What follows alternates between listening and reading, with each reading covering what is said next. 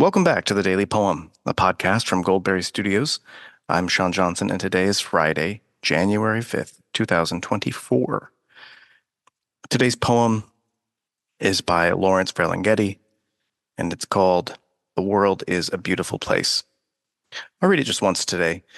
And before I do that, I will just mention that I admire this poem because uh,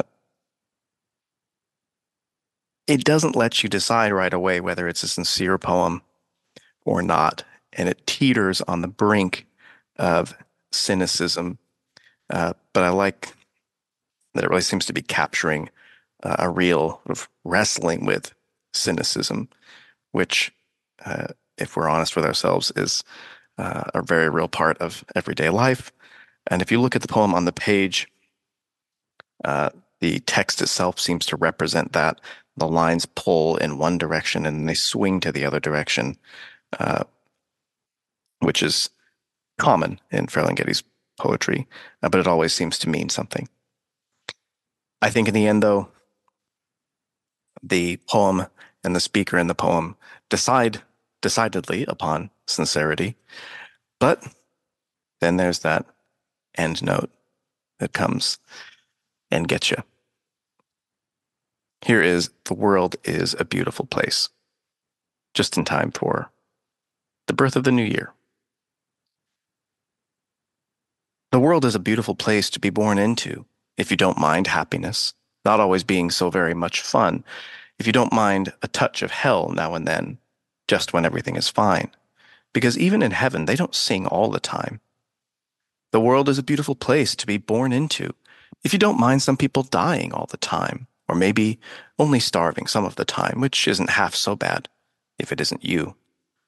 Though the world is a beautiful place to be born into, if you don't much mind a few dead minds in the higher places, or a bomb or two now and then in your upturned faces, or such other improprieties as our name brand society is prey to, with its men of distinction and its men of extinction, and its priests and other patrolmen, and its various segregations and congressional investigations, and other constipations that our fool flesh is heir to. Yes, the world is the best place of all for a lot of such things as making the fun scene and making the love scene and making the sad scene and singing low songs of having inspirations and walking around, looking at everything and smelling flowers and goosing statues and even thinking and kissing people and making babies and wearing pants and waving hats and dancing and going swimming in rivers on picnics in the middle of the summer and just generally living it up. Yes, but then right in the middle of it comes the smiling mortician.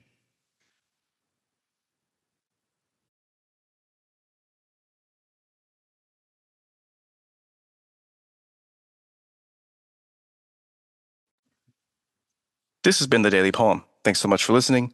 We'll be back tomorrow with another poem for you, next week with another poem for you.